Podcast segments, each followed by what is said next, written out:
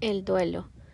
Todos estamos viviendo en la actualidad parte del proceso de la pérdida espontánea o la pérdida por alguna enfermedad de algún ser querido.